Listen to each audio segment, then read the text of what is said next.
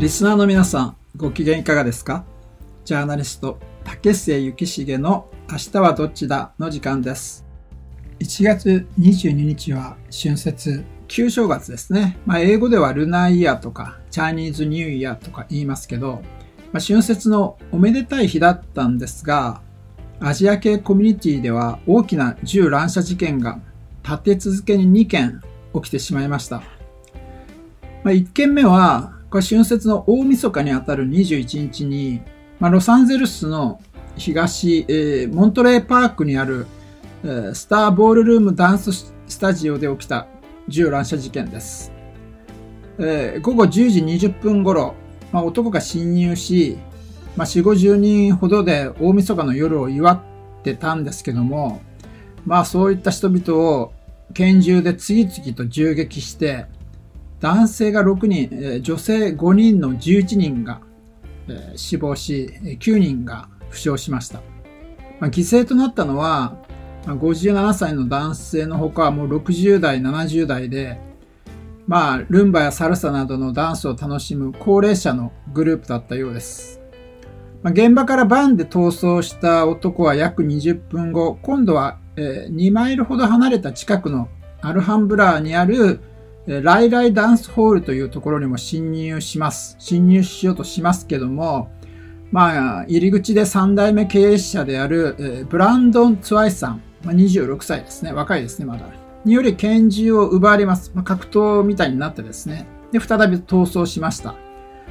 これは防犯カメラにも、残ってるんですけども、まあ、ツワイさんはですね、その勇敢な行動で英雄視と言いますか、え、テレビのインタビューなんかにも答えてですね、えー、いますね。で、顔見知りではなかったと言ってます。で、警察はですね、翌日、これはもう春節元旦になる22日ですね。この朝、午前10時20分頃、まあ、あの、現場からですね、えー、30マイルほど離れたトーランスで容疑者のものとみられるバンを発見します。これ地元紙によればですね、これ場所はホーソンブルーバードとセペルベッタブルーバード交差点近くの駐車場なんですけど、これ日系スーパーのあの東京セントラルのすぐ前だったそうです。えー、いわゆるスワット、えー、特別機動隊ですね、が出動し睨み合いが続いたんですけども、えー、午後1時頃ですね、バンから銃声が聞こえたために、まあ、スワットが窓を割って突入したところ、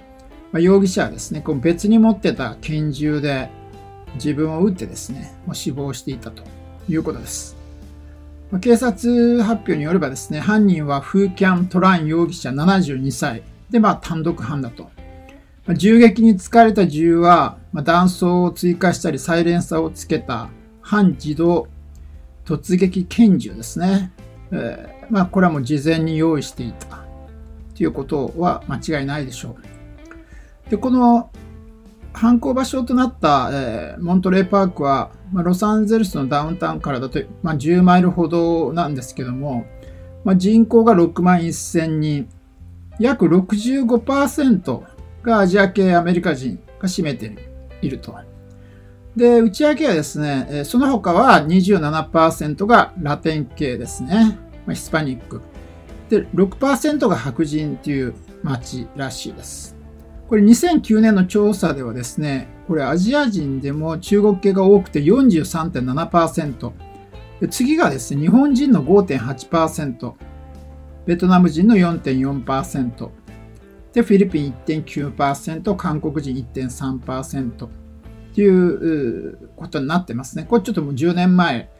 10年以上前の、えー、調査ですけども、で、まあ、あの、春節行事にはですね、毎年10万人が訪れるそうです。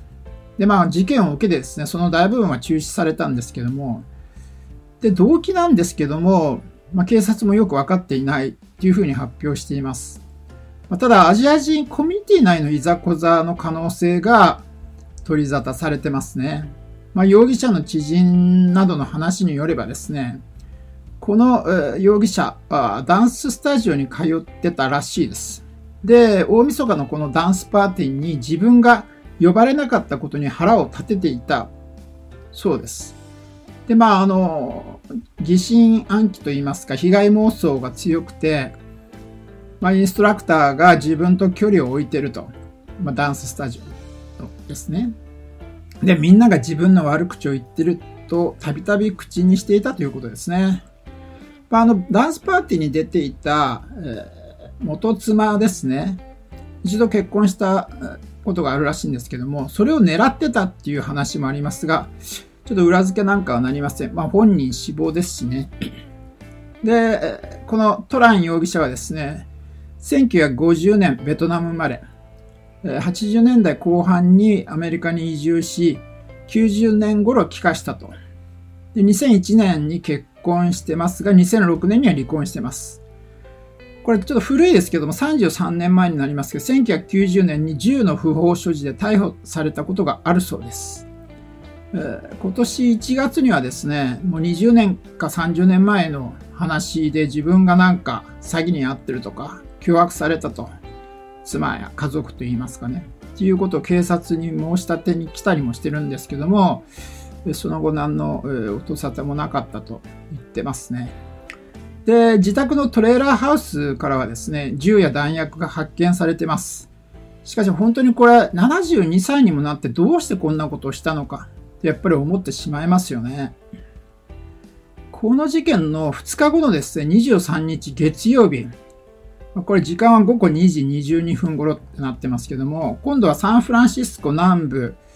えー、南に45キロほどにあるハーフムーンベイですね。のこのキノコ農園で、発砲銃乱射事件が起きました。男が発砲して4人が撃たれて死亡、1人が重体。さらに、その近くのですね、運送会社で3人が撃たれて死亡しています。合計で男性5人、女性2人の計7人が死亡と。まあ、5人はアジア人で、2人はメキシコ系だったそうです。まあ、男は逃走したんですけども、まあ、その後、警察といいますか、まあ、軍の保安官事務所の駐車場で、えー、発見され、えー、身柄を拘束されました。まあ、あの、警官がタックルしてねじ伏せたビデオがニュースで流れてますけども、まあ、これはまあ逃げ切れないっていう、まあ、事実上自首したっていうことでしょうね。え犯人はザオ・チュンリ容疑者ですね。ザオ・チュンリ、67歳。で、このザオ容疑者は、え犯行現場となったキノコ農場のフォークリフトをやってた従業員だそうです。で、運送会社の方はですね、もう一つ犯行現場の。これは以前働いていたところだそうです。まあ、詳しい動機の解明はこれからですけども、これサンマンティオ軍の行政幹部のデーブ・パイン氏はですね、現場に不満を持つ人物による犯行だっていうふうに述べてますね。まあ、こちらは本人はあの、容疑者は生きてますので、まあ、これから解明されるかと思いますけども。で、このザオ容疑者はですね、中国系アメリカ人ですね。えー過去ですね、2013年、レストランで一緒に働いてた同僚で、ルームメイトでもあった男性に対する威嚇、暴力的行為で、えー、裁判所から接近禁止命令を受けた過去があるんですね。えー、これ具体的にはですね、その仲間というか同僚の頭をナイフで、えー、脅したりですね、枕で窒息させようとしたらしいです。えーまこれもう10年前の話なんですけども、まあ、今回もこう67歳になってなぜっていう感じですね。先ほど述べたモントレーパークのダンススタジオの乱射事件に影響を受けたのかなとも思ってしまいますけどね。銃撃事件を、えー、記録しているガン・バイオレンス・アーカイブっていうところの、えー研究グループによれば、銃乱射事件は今年に入って24日間で早くも37件起きたと。これは2022年の647件、2021年の690年よりも上回るペースで起きてると警告してます。でこの、なおですね、この研究グループは、4人以上が死亡もしくは負傷する発砲事件を乱射事件、まあ、マスシューティングですね。マスシューティングと定義してます。乱射事件はルイジアナ州やフロリダ州など南部が多くて、若い白人男性によるものっていうことが多いんですけども、今回はアジア系アメリカ人による犯行で、カリフォルニアで起きたっていうことで、立て付けに起きたということで、アジア人コミュニティには本当に衝撃が走ったと思います。ただまあ、2007年4月16日に、バージニア工科大学のキャンパスで発生した乱射事件では32人が銃で殺害されたんですけども、犯人は韓国生まれ、韓国籍で、まあアメリカ永住権を持っていた、この大学の4年生、チョ・スンヒでした。彼は警察が来る前に自殺したんですけども、日系人が犯人の事件では、2019年ですね、ロサンゼルス北部にあるサンタクラリータ市のサウガス高校でですね、えー、2019年11月14日に起きた銃乱射事件、まあ、生徒2人が死亡し3人が負傷したんですけども、犯人はこの日16歳の誕生日を迎えたナサニエル・テンノスケ・バーハウ容疑者でした。えー、最後は自らの頭を打って自殺してますけども、お母さんは日本人で地元の日系人団体でも知られてた人だったらしいです。まあ亡くなった父親が、まあ、熱心なこうハンターっていうのは狩猟家で銃器も所持してたということで、まあ、彼は銃器には慣れていた可能性があるんですけどね。まあこうした銃乱射事件のですね、背景にはこう何があるのか。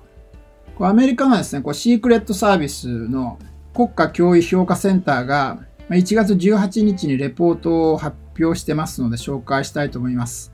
これは2016 2016年から2020年の間に起きたもので、3人以上死亡した乱射事件、173件を調べたものですね。これによるとですね、攻撃者の93%が、ま、攻撃に先立つ5年前までに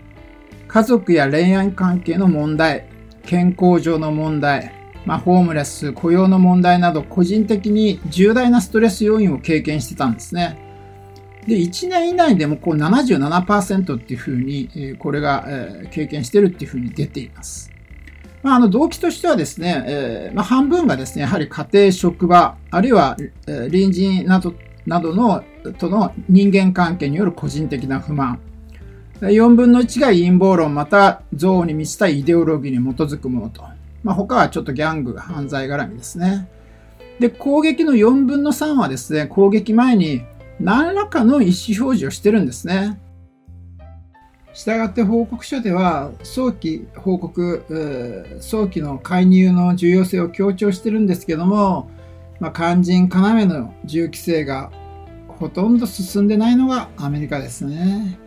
えー、今日はこんなところで竹末幸重の明日はどっちだでした。次回もお楽しみに。